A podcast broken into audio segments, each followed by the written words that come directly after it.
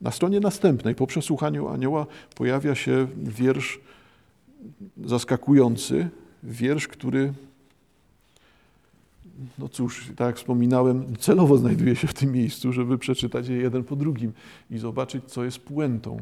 Jeżeli mamy przesłuchanie anioła, jeżeli anioł nie, nie jest, przestaje być obcy światu, jeżeli staje się wyłącznie częścią świata, bez żadnego światła uwięzionego w tym aniele, tylko no jest już wyłącznie fizyczną obecnością podlegającą prawom fizyczności, materialności, e, no to kolejny tekst nie powinien zaskakiwać. Jest to świat o aniołach bez aniołów, bez tych aniołów, których oczekujemy, tylko to jest świat o tych aniołach, które już tworzą tą samą kategorię istot, taką jaką widzieliśmy w wierszu Przesłuchanie Anioła, czyli z tomiku Napis, następny wiersz noszący tytuł Sprawozdanie z raju.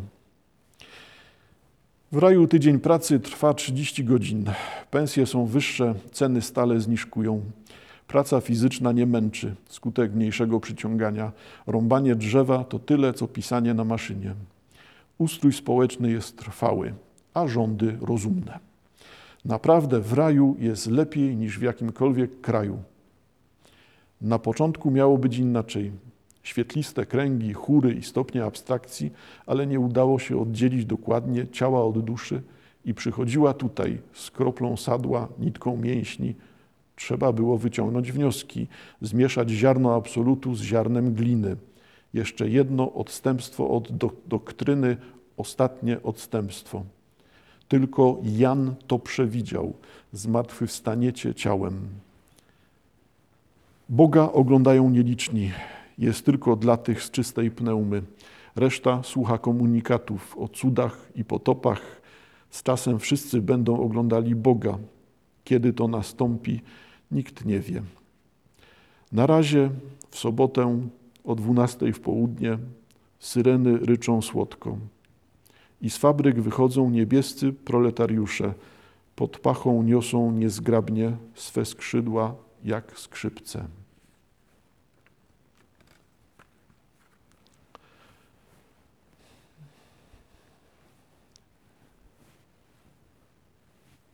Zastanawiam się stale to samo, na ile te teksty Herberta, które no, miały potężny oddźwięk, no, to jeszcze jest oczywiście ten moment innej Polski, tak? In, no, nie chodzi o Polskę, no, innego świata, powiedzmy tak. Jesteśmy y, w roku 69, tak, tomik napis. Y, wobec tego, na ile te wiersze, które wtedy były czytane. Herbert miał pozycję bardzo uznaną. No to, że potem te jakieś zawiłości polityczne publikują, nie publikują, z jednej strony y, powinno być tego więcej, jest mniej, a trudności rynku wydawniczego, no ale jednak ukazują się kolejne tomiki. W latach 70. ukazują się już y, tomiki zawierające wiersze wybrane. Także wyraźnie y, widać tą obecność Herberta. Herbert z jednej strony nie nie wchodzi w jakieś, albo unika, lepiej tak, unika wchodzenia w konflikt z władzą, ale jak śledzimy jego teksty lata 50., 60., 70., no to widać, że to nie są teksty, które są na rękę tej władzy, no ale z drugiej strony to nigdy nie są teksty e, oczywiste, teksty buntownika. To wpływ Herberta nie wiem, późniejszy tomik Pan Kogito, tak? wpływ tomiku Pana Kogito e, na sytuację w Polsce to jest naprawdę e, dość dyskusyjne, bo na ile poezja zmienia świat, no i tam bez złudzeń, nie? To, to nie polega na tym, że ma zmieniać świat. To oddziaływanie jest tutaj e, bardzo duże, ale tak czy inaczej liczone, czy w dziesięcioleciach, na razie jeszcze ciągle w dziesięcioleciach, czy później więcej, no to nie oznacza zmiany świata, to oznacza najwyżej coś, co no stosunkowo mała albo stosunkowo marginalna grupka czytelników poezji jest w stanie z tym zrobić dla samych siebie. Stąd, proszę Państwa, no, no, no dobrze, ale to niezależnie od tych moich uwag, e, Herbert e, był obecny, był popularny, miał bardzo e, uznaną pozycję już wtedy, lata 60., 70. w poezji polskiej. Współcześnie nie widać czegoś takiego, no ale to znowu może być mylące, tak, bo na ile ta obecność, nieobecność Herberta współcześnie związana jest z samym Herbertem, a na ile nie jest związana z tym, że my nie za bardzo mamy już o czym mówić, ponieważ e, to, co być może to, o czym ja Państwu mówię, to są wykopaliska. To nic z tego już nie istnieje współcześnie. Szkoda, ale to chyba nie o Herberta chodzi, tylko też sam fakt czytania i poezji, i literatury w ogóle. Czy wiersz Sprawozdanie z raju jest wierszem, który współcześnie może być odczytywany, czy może trafiać do, do czytelnika?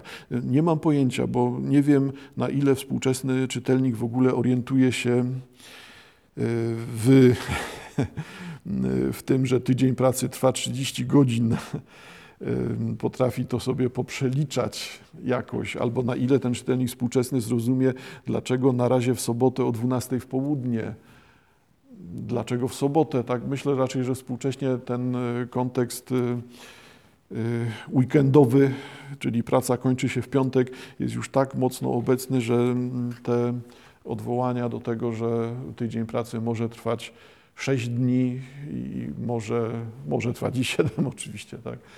No, ale może być inny po prostu od tego, z którym oswojony jest człowiek współczesny. I dlatego lekko krótsza dniówka w sobotę może pokazywać, że jest to rodzaj uznania zasług proletariuszy, że mogą chociaż w jeden dzień w tygodniu poza niedzielą skończyć wcześniej. I dlatego te syreny o 12 w południe ryczą słodko.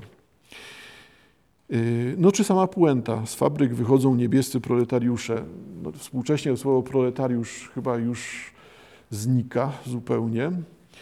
Raczej widzielibyśmy robotników, na ile tutaj to niebiescy nie jest już jakąś dwuznacznością, bo współcześnie e, ludzie, czy znaczna część e, czytelników tkwiących w tych realiach anglojęzycznych widziałaby tą różnicę pomiędzy pracą białego kołnierzyka a niebieskiego e, kołnierzyka.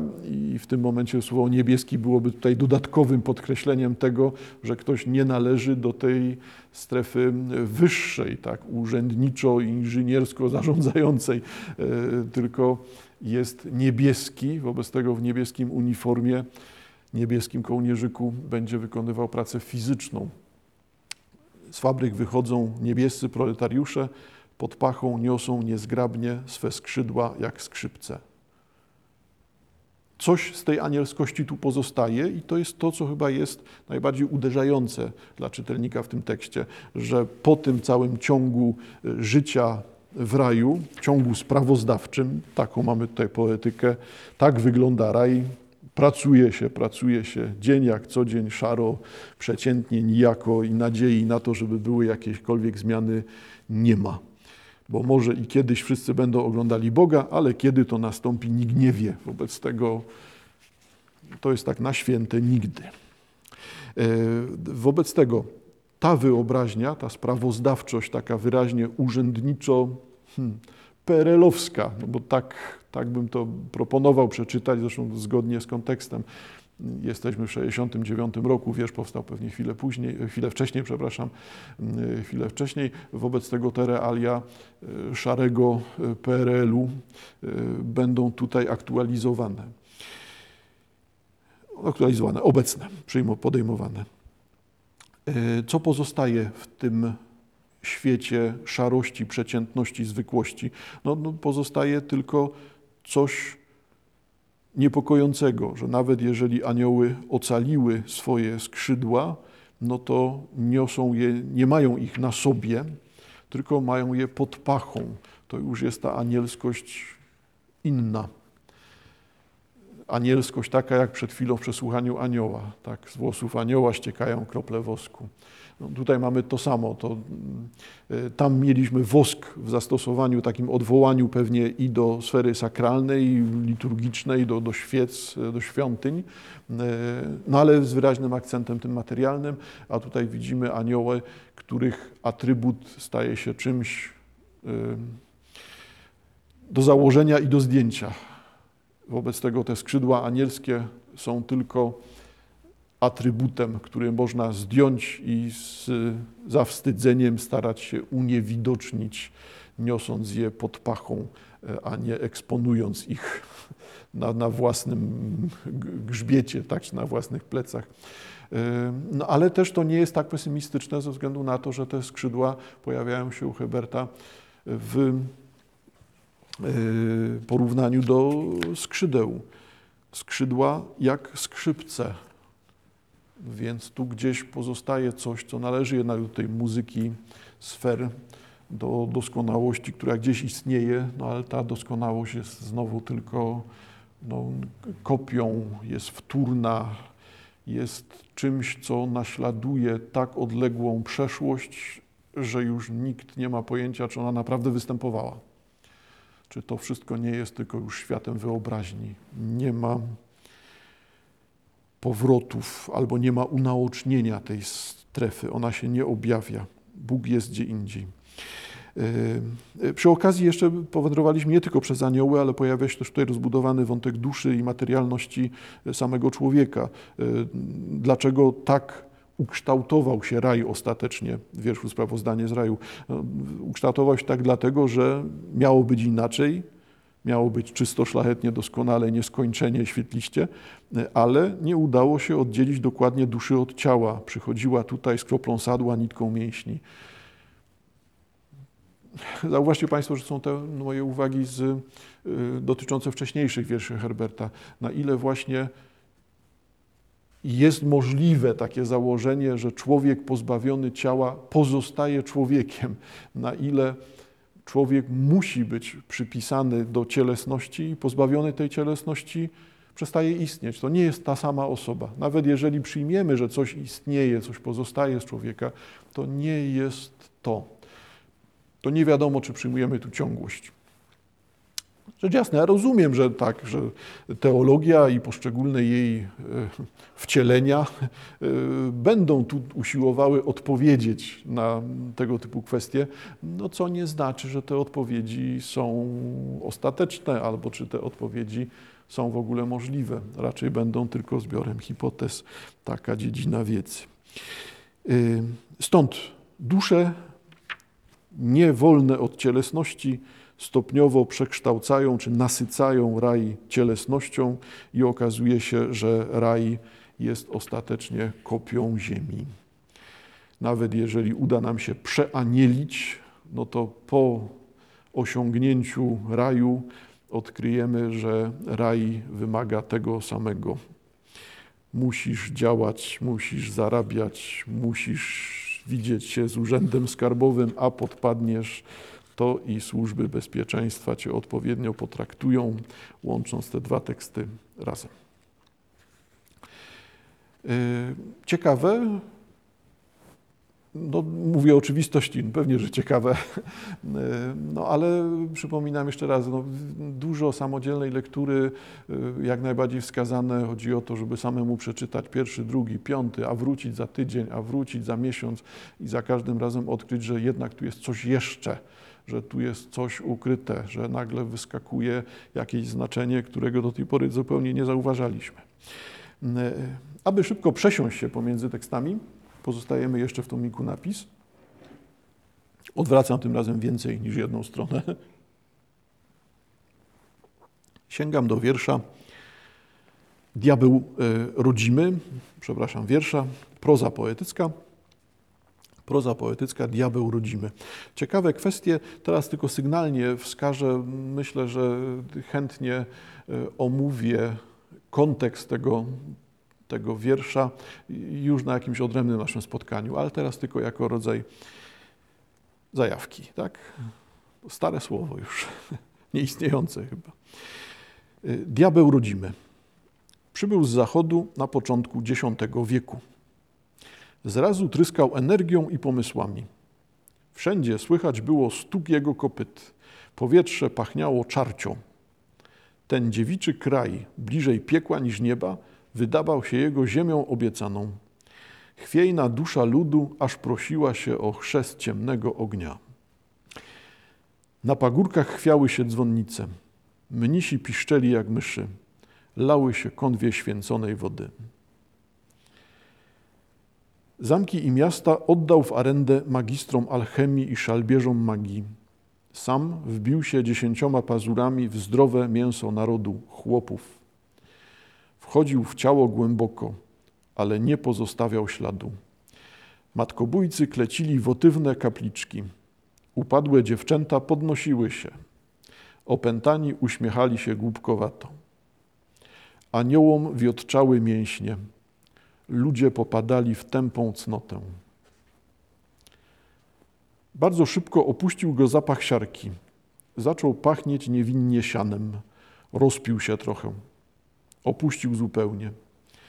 Jeśli wejdzie do obory, nie zawiąże krowom ogonów. Nie drażni nawet nocą babskich sutek. Ale przeżyje wszystkich. Uparty jak konkol, leniwy jak łopuch. To, proszę Państwa, nieliczny z tekstów poświęconych tej drugiej stronie e, demonologii, czyli tej stronie ciemnej. I od razu pojawia się coś ciekawego, bo no myślę, że to jest czytelne dla wszystkich. Nie, nie trzeba pisać, że to jest dziewiczy kraj bliżej piekła niż nieba, ziemia opiecana diabła. Że to w tym momencie odkrywamy, że chodzi pewnie o nas samych, że to jest to dziwne miejsce złożone głównie z samych bagien. Bo taką mamy pierwszą definicję Polski. Ziemie bagniste, puszcza. No to widzimy jednak to już y, w pierwszym zdaniu, tak? Diabeł rodzimy, znaczy w pierwszym zdaniu, w tytule mamy rodzimy, więc nasz, swojski, swój, rodzimy, tutejszy, y, ale w pierwszym zdaniu przybył z zachodu na początku X wieku, no bo mamy w ten sposób pojawienie się nowego, nowej istoty, nowego demona w wieku y, chrztu. Demon nie pojawił się, demon, diabeł, szatan, nie pojawił się tutaj od stworzenia świata, tylko pojawił się właśnie e, tak e, poprawnie, logicznie, czyli ta istota e, zła pojawiła się wraz z chrześcijaństwem. Jak gdyby chrzest polski w 1966 roku spowodował uzupełnienie demonów już funkcjonujących na tych ziemiach o nowy zestaw demonów. No, tych demonów, które związane są z chrześcijaństwem, czyli w całego tego ciągu anielsko-diabelskiego, e, który nas interesuje. Stąd, proszę Państwa, e, z jednej strony tekst e, rzeczywiście jest na sposób poetycki przepisaniem, zobrazowaniem, ukazaniem etapów tego ujawniania się, etapów obecności no tutaj y, diabła y, na ziemiach Polski, y, no bo widzimy poukrywane te rzeczy, które odsyłają nas do, do tego, jak chrześcijaństwo zakorzenia się. Co opuszczam tym razem? Tu rzeczywiście potrzebne są uwagi dotyczące tego, na czym to uzupełnienie polega, czyli w jakim świecie, w świecie jakich istot wyższych, wiecznych, nadprzyrodzonych, boskich, jak chcemy, e, pojawia się chrześcijaństwo jako wejście w istniejącą grupę. Chrześcijaństwo nie pojawia się e, na ziemiach, które już tradycyjnie staramy się określać jako ziemie polskie. Wiadomo, że tutaj są wszystkie zmiany, a szczególnie ta płynność granic na początku też mocno by nas niepokoiła, a jak do tego dołożymy sobie jeszcze wierzenia wśród których pojawia się chrześcijaństwo jako intrus, jako element obcy, może tak, jako właśnie, jako początkowo e, zadra, kolec, coś, co jest połączone tylko z cierpieniem, no bo w ten sposób możemy tą, to wprowadzenie chrześcijaństwa na ziemiach polskich tłumaczyć, no to nagle lądujemy właśnie w tej sytuacji, że to nie chodzi o samych Polaków. No, w X wieku Polacy, znowu materiał duży dla historyka, no ale co, gdzie, jacy i jak to, tych Polaków zdefiniować. No, wszystko jest takim pisaniem historii wstecz teraz. Jednak X wiek to konsekwentnie trzeba mówić o różnych postaciach Słowian i słowiańskości, a nie o wyodrębnieniu państwowości przez chrzest. No, to naprawdę jest taką deklaracją no nie, nie pasującą po prostu, ani nie pasującą do grup społecznych, ani nie pasującą do granic. To jest taka e, wiara w to, że wtedy nagle coś się zmienia.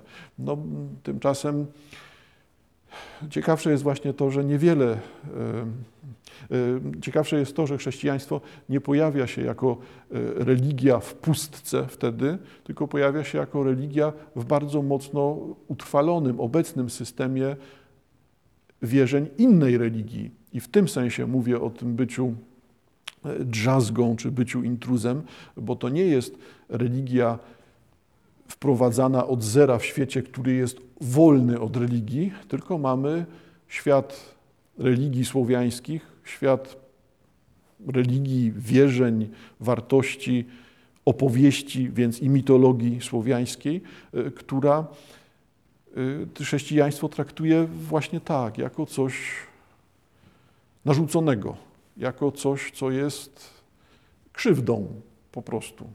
Przychodzi ktoś, niszczy nam świątynię, niszczy nam e, wizerunki bogów, e, zabija kapłanów, prześladuje bądź zabija wiernych e, i nagle mówi, że i teraz wierzymy Boga, który jest miłością i w tym miejscu, gdzie była nasza świątynia od stuleci, nagle pojawia się świątynia nowa z nowym Bogiem, a za przyznanie się do tej wiary swojej, z wiary swoich przodków, no, upraszczam, żeby budować teraz e, jasny obraz, e, czeka mnie e, kara, prześladowanie, śmierć.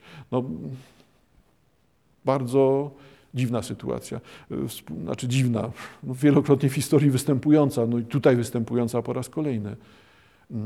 Dziwna z punktu widzenia uczestnika, tak, który nagle ma się przełączyć, przerzucić. Rzecz jasna, że e, można mówić o tym, że te przekonania dotyczące, dotyczące dawnej religii e, znikają. Tylko pytanie teraz, kiedy znikają, bo równie dobrze można powiedzieć, nie znikają do dzisiaj.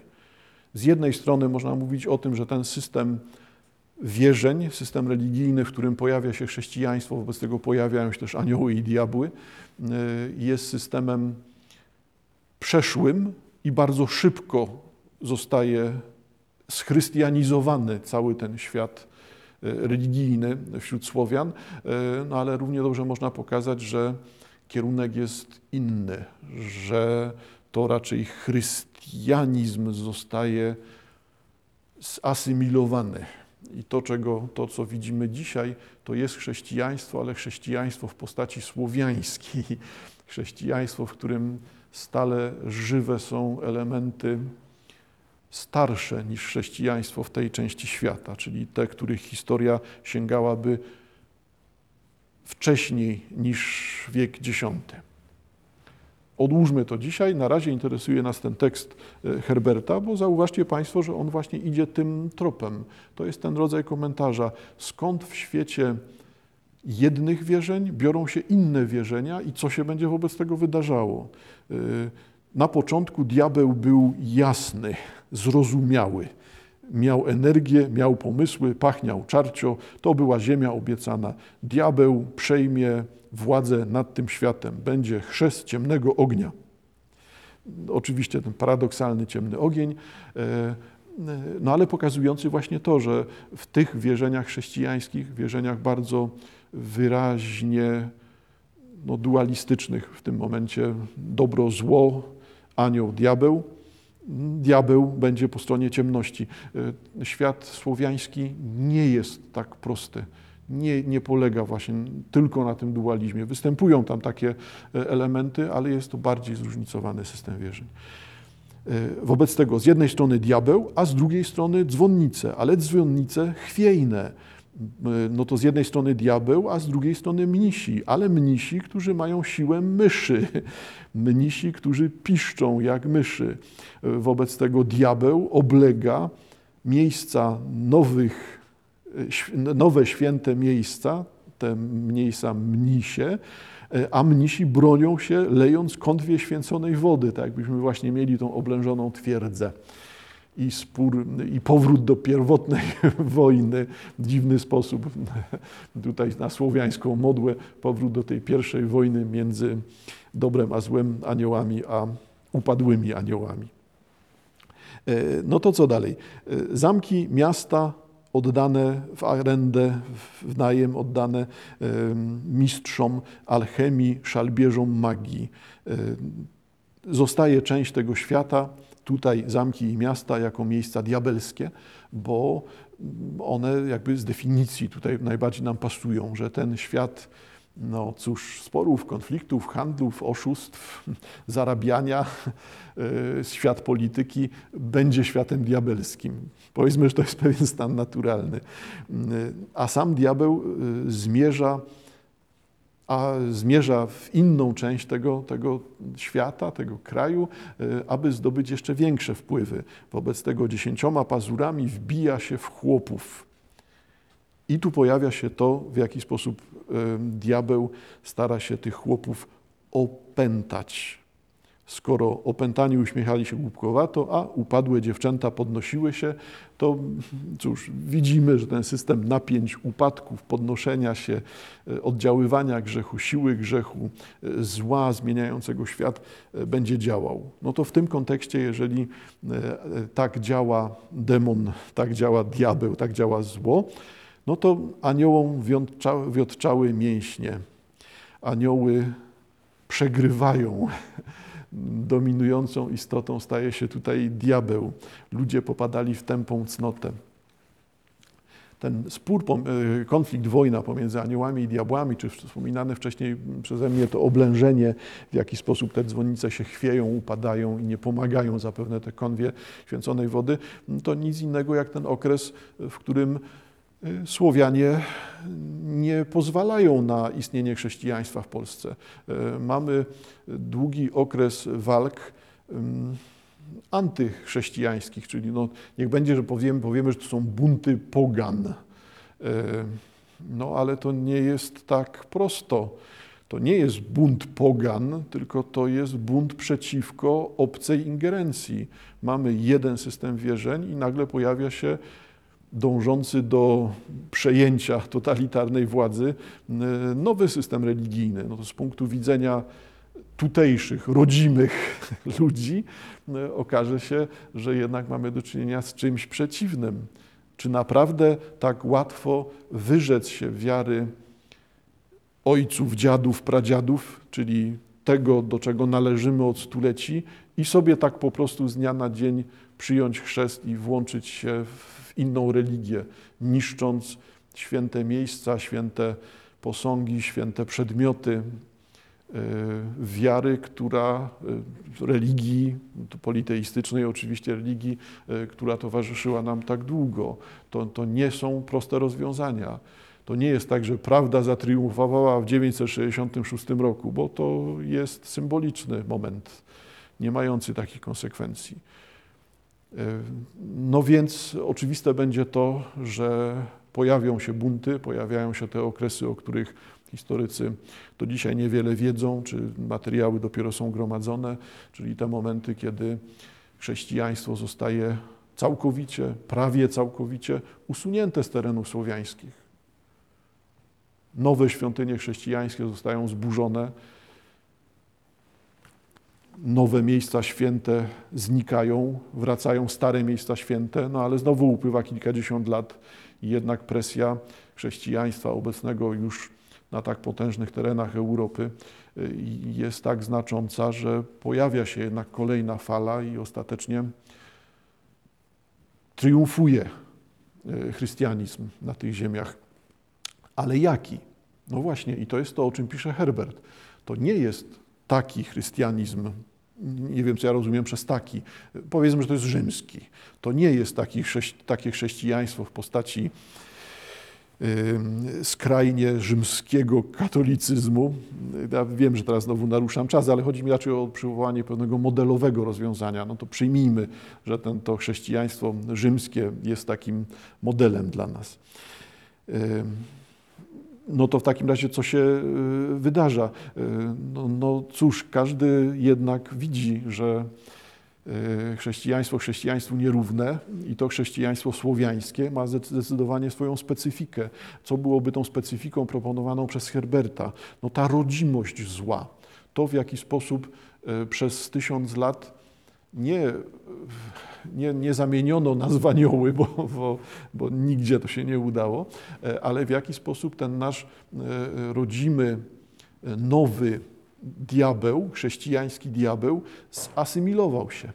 W jaki sposób podjął to wszystko, co jest już przeszłość, to co było przeszłością, w jaki sposób wpisał się w ten system i ten system ocalił. I to jest właśnie ciekawe. Zauważcie Państwo, że Herbert zwraca uwagę w tej prozie poetyckiej, więc ja rozumiem, to są reguły wypowiedzi e, związane z literaturą piękną, e, ale jednak zagadnienie jest bardzo ciekawe. No, zagadnienie dotyczące tego, e, co się tutaj wydarzyło, czyli na ile to, co pierwotne, to, co jest słowiańskim zasobem wierzeń, słowiańską wyobraźnią, zasobem opowieści, słowiańską mitologią, na ile to ocalało nie w tym, co dobre, tylko w tym, co złe.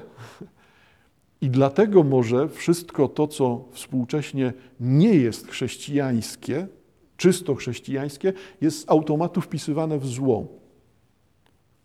Jakby nie ma tej refleksji, że, no, że Bóg chrześcijan jest Bogiem dobra, ale bogowie Słowian też byli bogami dobra. Nie, bo muszą trafiać do tej kategorii złej.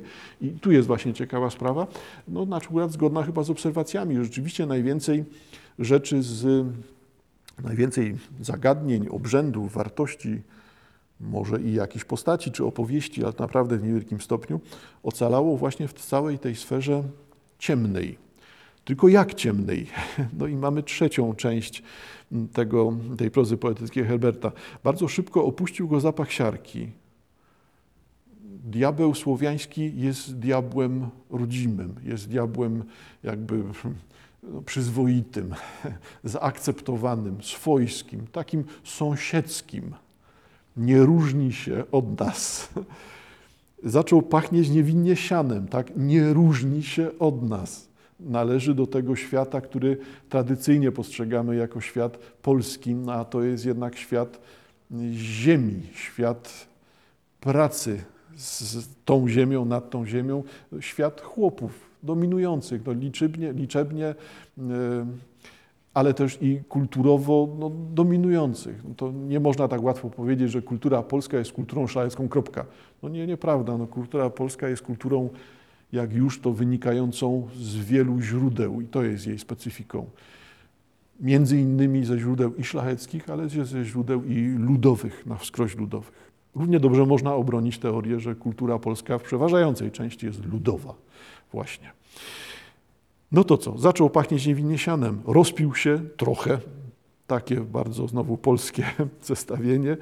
E, chodzi o to, że rozpił się oznacza stał się alkoholikiem, a trochę się rozpić oznacza być trochę alkoholikiem.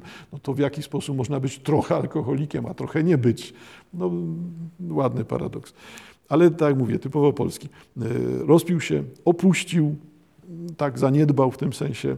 E, jeśli wejdzie do obory, nie zawiąże krową ogonów, nie drażni babskich sutek, e, czyli e, jest może nawet i milszy i lepszy od tych demonicznych istot, do których przypisano tą część wierzeń w religiach słowiańskich. Czyli rzeczywiście mieliśmy demony, wszelkiego rodzaju drobne licha, które pojawiają się w obejściu i mogą nam napsocić, jak tam nie, nie, nie, nie wejdziemy z nimi w dobry kontakt z tą, z, tymi, z tą grupą istot, no to te e, małe, złośliwe e, istotki demoniczne e, mogą nam napsuć. Nie, że zniszczyć nas, tylko mogą nam napsuć. No tak jak tutaj będzie, będą krowy miały powiązane ogony. E, no albo będą e, kobiety przeżywały wizytę tych złośliwych demonów, które drażnią im sutki, nie wiem, czy to w kontekstach bardziej związanych z z macierzyńskością, czy bardziej związanych właśnie z czystą e, erotycznością, seksualizmem. Pewnie jedno i drugie po prostu. No więc demon nam się tutaj zapuścił, ten nowy, chrześcijański demon e, jakby nie ingeruje w te strefy, bo on taki swojski jest. No ale co dalej? Przeżyje wszystkich. Uparty jak konkol, leniwy jak łopuch. Ciekawa uwaga Herberta dotycząca y, trwałości. Dzisiaj, gdy pojawia się już coraz więcej i osiągnięć archeologicznych y, i prac dotyczących przeszłości religii, czyli właśnie religii słowiańskiej w Polsce, to będziemy mieli pewne oczywistości z tym związane. Czyli proszę Państwa, ciekawe jest to, że Herbert y, zauważa trwałość. Trwałość tych wierzeń przedchrześcijańskich i przeprowadzoną y, tą asymilację, czyli tą przebudowę chrześcijaństwa na wzór słowiański, którą tutaj widzimy. Y, przykłady naprawdę zostawmy sobie już na następne spotkania, bo y, materiał jest tutaj bardzo duży. To śledzenie słowiańskości w codzienności słowiańskości mitycznej, tej słowiańskości przedchrześcijańskiej, w współczesnym byciu Polakiem jest naprawdę rzeczą ciekawą ciekawą, interesującą, ale wymaga chociaż troszkę szerszego omówienia.